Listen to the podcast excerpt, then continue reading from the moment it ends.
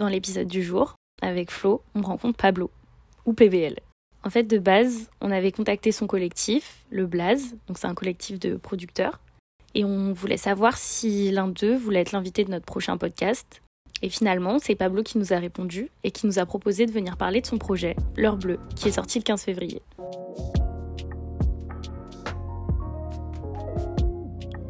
Je suis Leïla et vous écoutez De l'autre côté, le podcast qui vous parle de l'autre côté de la scène.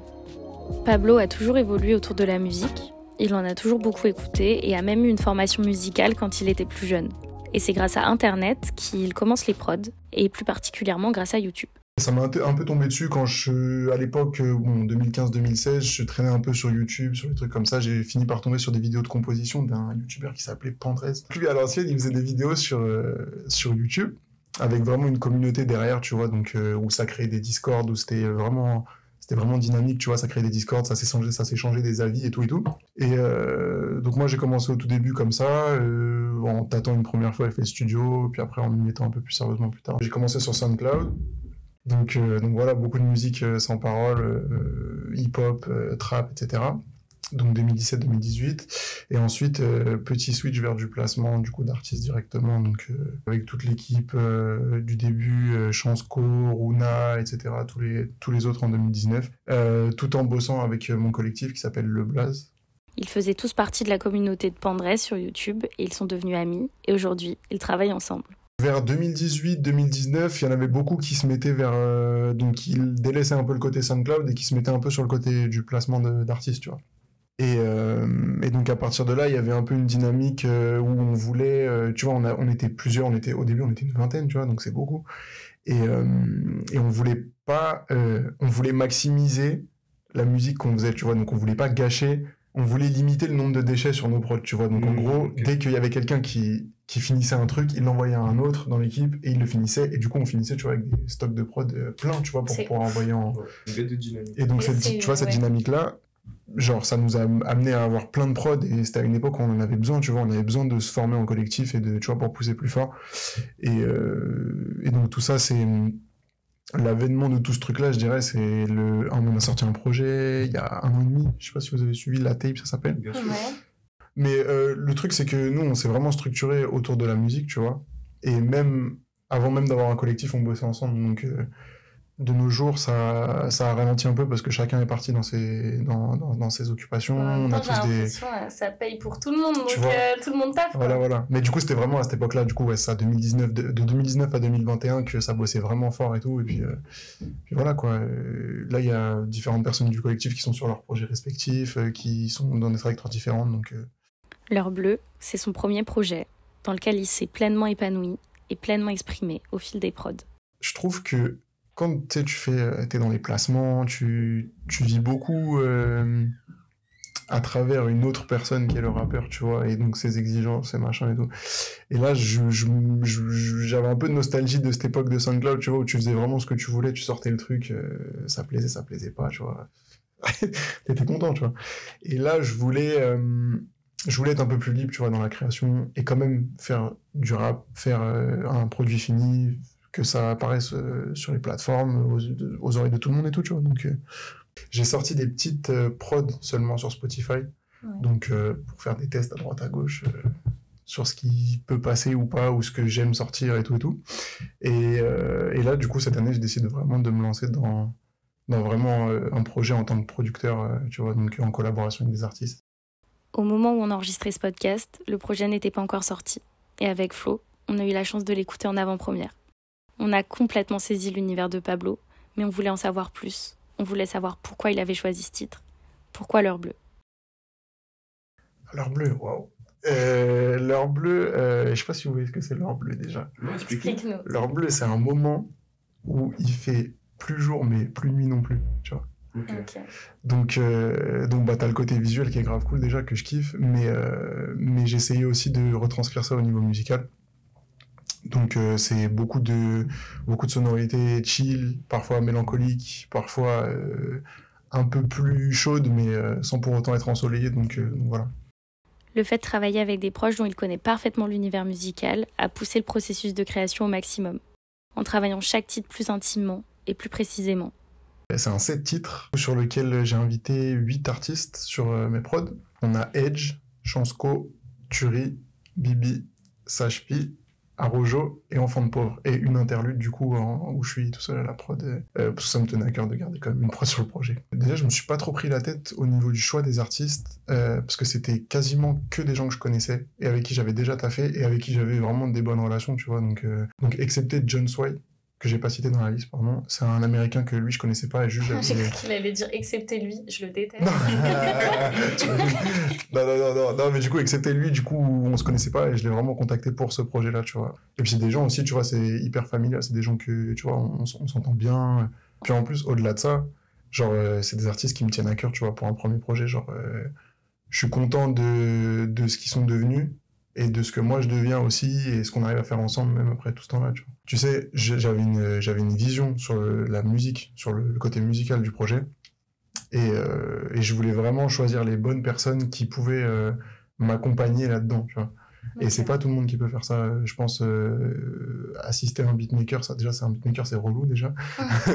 et puis tu vois, donc assister tout, sur, tout, sur tout un projet, c'est compliqué. Et puis là, en vrai, moi je trouve que quand tu écoutes le projet, tu as une couleur qui ressort. Donc ça, j'en suis, j'en suis content. Même en vrai, quand tu connais les artistes, ça te force forcément à, à faire un truc plus poussé musicalement et plus, et tu vois, mieux, enfin, plus millimétré en fait. Par exemple, le son avec Bibi, on l'a retouché, euh, le son avec Bibi et Turi, du coup, qui est un feat, on l'a retouché, euh, je sais pas, 6 ou 7 fois, quoi, tu vois. Au mix, au machin et tout, parce qu'on veut vraiment livrer un produit. Euh, mm vraiment comme on voulait nous, tu vois. Alors que quand tu connais pas les gens, c'est toujours relou de relancer euh, cette fois et tu peux me dire ce que tu penses de ça, de ça, de ça, tu vois. Mais je kiffe grave ce truc, euh, tu sais, genre équipe fédérateur et tout. Euh, bah, sur leur bleu, par exemple, c'est grave un taf. Bah, au-delà des artistes, comme je vous ai dit tout à l'heure, genre sur les prods, j'ai eu un peu d'aide parfois, tu sais, où j'avais besoin de retouches. j'ai appelé un saxophoniste, ah. un violoniste, un bassiste, enfin, tu vois, des trucs tu vois, des trucs un peu plus organiques que la musique sur, sur ordinateur. et euh, parce que je voulais vraiment ramener une touche organique comme ça. Et même eux, tu vois, c'est des potos, tu vois, c'est des gens qu'on connaît. Euh, le mec qui a fait la cover, qui, a fait tous les visus, c'est un meilleur poteau, tu vois. D'ailleurs, dédicace à Numa Sarfati. Let's go. En écoutant le deuxième titre, Still With You, on entend une voix féminine. Et j'avoue que ça m'a un peu interpellée. Et du coup, je voulais savoir qui c'était. Alors, Lane, c'est une fille euh, qui chante, qui fait du piano, qui fait des prods, qui fait plus de piano et de chant d'ailleurs, qui est super forte. Elle va pas sortir assez de son, mais super forte. Et là, du coup, elle a posé des petits bacs sur le deuxième son avec l'américain pour donner un truc pareil, un peu plus, un peu plus vivant, tu vois, au niveau des voix. Le projet est divisé en deux parties, deux ambiances différentes, mais qui se marient bien. Et la transition entre ces deux parties, c'est l'interlude. Une prod de 2 minutes 12 seul, sans aucune voix. Pour, l'anecdote, cette prod, elle date de 2019. Elle n'a pas pris une ride. Ça veut dire, merci beaucoup. tu vois, mais c'est trop cool. Ça, tu veux le dire. Non, merci, merci. Faut le dire.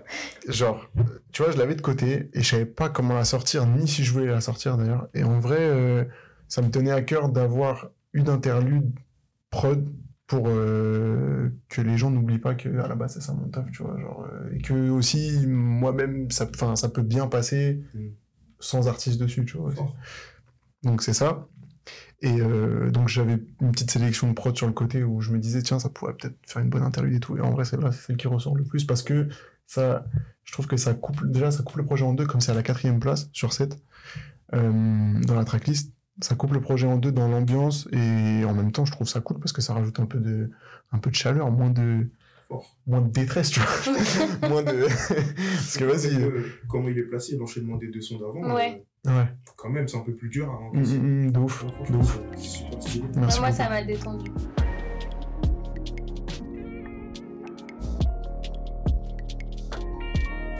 On a pu écouter le projet plusieurs fois avant de rencontrer Pablo. On a pu le digérer et l'analyser. On a même trouvé des sonorités jazz et RB.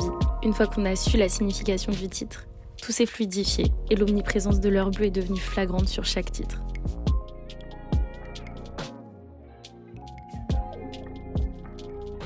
Par rapport à tous les sons que vous avez fait, du coup, je trouve que c'est des bonnes cartes de vie pour chacun des artistes en fait. Pour les personnes qui ne connaissent pas. Mhm. Par exemple, à Rojo, j'avais déjà vu son place, mais j'avais jamais écouté. Bah, du coup, en écoutant le projet, c'est là que j'ai pris un peu ma claque, tu vois. Et je comprends les l'univers du mec, tu vois. C'est trop chaud, ce que vous dites, parce que à la base, c'était un peu un objectif, mais bon, je voulais pas trop me l'avouer ni tout ça, mais, mais c'est vrai que c'est important de, genre, comme tu dis, savoir qui sont les personnes à travers leur projet, tu vois. Et même pour moi, comme c'est ma carte de visite à moi, parce que c'est mon premier projet, c'est cool si ça peut permettre de, tu vois, de mettre la lumière sur des mecs qui sont trop chauds et qui en ont pas assez, tu vois. Franchement, c'est super cool. Moi, il y a un morceau qui m'a perturbé. Faut qu'on en parle. Le morceau avec Chansco. Ouais. J'ai envie de m'ambiancer. Et après, j'écoute les paroles. Je me dis, attends, il est, il est, il est pas bien, le mec, là. je kiffe le morceau parce que je veux. Enfin, je veux kiffer, je veux être de bonne humeur. Et d'un coup, j'écoute. Et là, je me mets à réfléchir et tout. Je me dis, putain. En fait, euh, ouais, il y a des choses qui vont pas. Oui, que Faut que je remette ma vie en question. Remets, du coup, tu le remets le son voilà. Ah, c'est carré. Parce que c'est vrai que les, au niveau des sonorités, le, Chansco, le son de Chansco et le son de Edge, ils sont un peu plus ouverts, je dirais, euh, tu vois, plus ensoleillés, plus chauds. Mais au final, j'aime bien le fait que ça contrebalance comme ça avec les, En même temps, je voulais montrer, tu vois, euh, tout ce que je voulais montrer musicalement sur ce projet. Et, euh, et, en même temps, je voulais que tout le monde ait euh, de quoi prendre ce qu'il veut prendre dans le projet, tu vois. Donc, par exemple, c'est trop cool que vous, par exemple, vous ayez choisi des sons différents et que vous allez replay ceux-là, mais peut-être pas les autres. Au final, c'est trop cool, tu vois, que vous ayez trouvé un truc dedans. Après ça, on s'est un peu perdu dans la discussion. On a parlé de ce qu'on écoutait le plus, de nos albums de confort, mais aussi de l'année 2015 en termes de rap.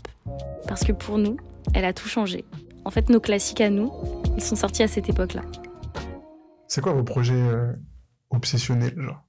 Où genre il y a zéro skip et vous calculez pas Moi j'en ai plusieurs. J'ai des musiques de confort. Dans le sens où dès que. Des fois j'ai l'impression que ce qui sort ça me correspond pas. Ok et je retourne toujours au R&B des années 90. Oh merde, putain, la bonne époque. Voilà. Je sais tout, genre ça c'est ma playlist que je sais que c'est tout droit. Nero Nemesis c'est ma plus grosse claque. Ouais. Ce, cet album vraiment, je crois que tous les sons ils sont dans mes favoris Spotify. 2015 ça. Ouais. Quelle année putain. Nero Nemesis c'est un truc de fou ce qu'il a fait mais c'est en fait, c'est un zinzin, ce mec. totalement. J'espère que tu vas pas m'insulter après sur Twitter. Ah, putain. Ah, imagine, il te mentionne, c'est fini. Mais franchement, t'as fait un truc de fou. Et ouais, sinon, le premier album de Summer Walker, c'est. Je peux le prendre dans pleine Avec la cover un peu bleue, là Non, la... non c'est la rose. Ah, avec le téléphone, là ouais. ouais, ouais, Alors ça, cet album, je peux l'écouter. Mais je peux écouter tous les sons en repeat pendant 5 heures. Ah ouais. Ah ouais, non mais je comprends. Mais cet album, c'est trop pareil, no skip. Hein. Moi... Tristesse Business, déjà. Magnifique un son que je saigne vraiment tous les jours, c'est Confession de Sony Rave. Tous les jours, la propagande. Euh, Rosalia, El Malquerer. Après, tu connais, c'est des classiques, genre, je sais pas, Justin Timberlake, ouais. Justin Timberlake, ce mec. C'est un album de malade, mmh. côté. Je pensais que j'allais me marier avec lui. Pas pour la beauté, hein, mais moi, je voulais juste que le mec, il chante pour moi toute sa vie. J'en crois euh, River. Euh, ça se voit que dans l'équipe euh, ah à la télé là. Ah oui. Les, les Corées là. Ah ouais, putain. Ah, c'était intense ça, putain. Et toi, du coup? Euh, Vas-y, je t'en fais trois. Vas-y, quatre. Vas-y, cinq. euh, J'aime bien. Euh, Vas-y, déjà, To Pimp a Butterfly de Kendrick, sûr, sûr, sûr. Comment ça C'est quoi c'est... Ouais, les gars? On a dit J'ai cru que tout le monde allait faire ouais. Oui, logique, logique, ouais. Classique. Classique. Il y a aussi un projet que je kiffe de ouf, je sais pas si vous connaissez, c'est Corbeil. il y a des projets de Drake, j'hésite entre deux, euh, Take Care et. Euh, et... Take Care, putain, j'y ai pas pensé, mais c'est un album de confort aussi. Ah, ah ouais, c'est exactement ça. Ouais, non, Take Care, mais j'hésite avec. Bah, là, je vais me faire, je vais me faire insulter sur les réseaux, j'hésite avec Views. Tout le monde, personne l'aime ce truc-là. Voilà, tu vois. Moi, je parle pas, moi aussi, je le kiffe. C'est un album, il a super bien vieilli. Hein. Les gens, ils sont durs avec cet album. Mais les gens, ils sont durs avec, hein. avec tout le monde, en vrai, si tu regardes, tu vois. Bah tiens, bah vas-y, euh, tiens, un autre du top 5 là, Tristesse Business, direct, aucun skip, rien, tout ce qu'il faut. Zéro skip. Voilà. Et sinon, euh, vas-y, pour finir, comme ça, j'arrête de prendre la tête à tout le monde. euh, vas-y, un dernier, je vais passer un ref à moi, mais pas parce que c'est mon ref, parce que c'est euh, c'est un des projets que je préfère, genre, d'avoir écouté. C'est Sage Pi, son projet qui s'appelle Distant, son dernier projet c'est magnifique. Ça rappe, ça chante, il y a des prods de ouf, c'est lui qui fait ses prods, c'est lui qui mixe, il fait tout, ça, monsieur va tout faire. Il est trop fort. Bah, Sashpi, euh, viens parler de tes prods, si t'es Ouais, si tu veux, viens en parler, on est là. De ouf, de ouf. Trop fort. Trop chaud. Un des meilleurs rappeurs de chez nous.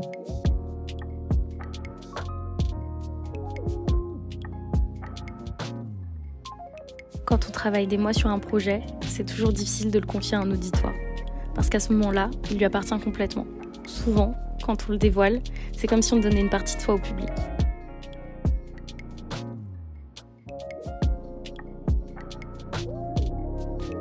Quand il a commencé, si on avait dit à Pablo qu'il porterait un projet un jour et que ça serait lui qui inviterait d'autres artistes dessus, il n'y aurait sûrement pas cru. Mon ambition, c'est plus au niveau personnel, tu vois, de, de play le projet dans 5 ans et de me dire, euh, en fait, euh, tu vois, j'en suis toujours fier, genre, la, musique, elle a pas vieilli, ou moi, il y a des trucs que j'assume plus trop dans ce, dans ce délire, tu vois.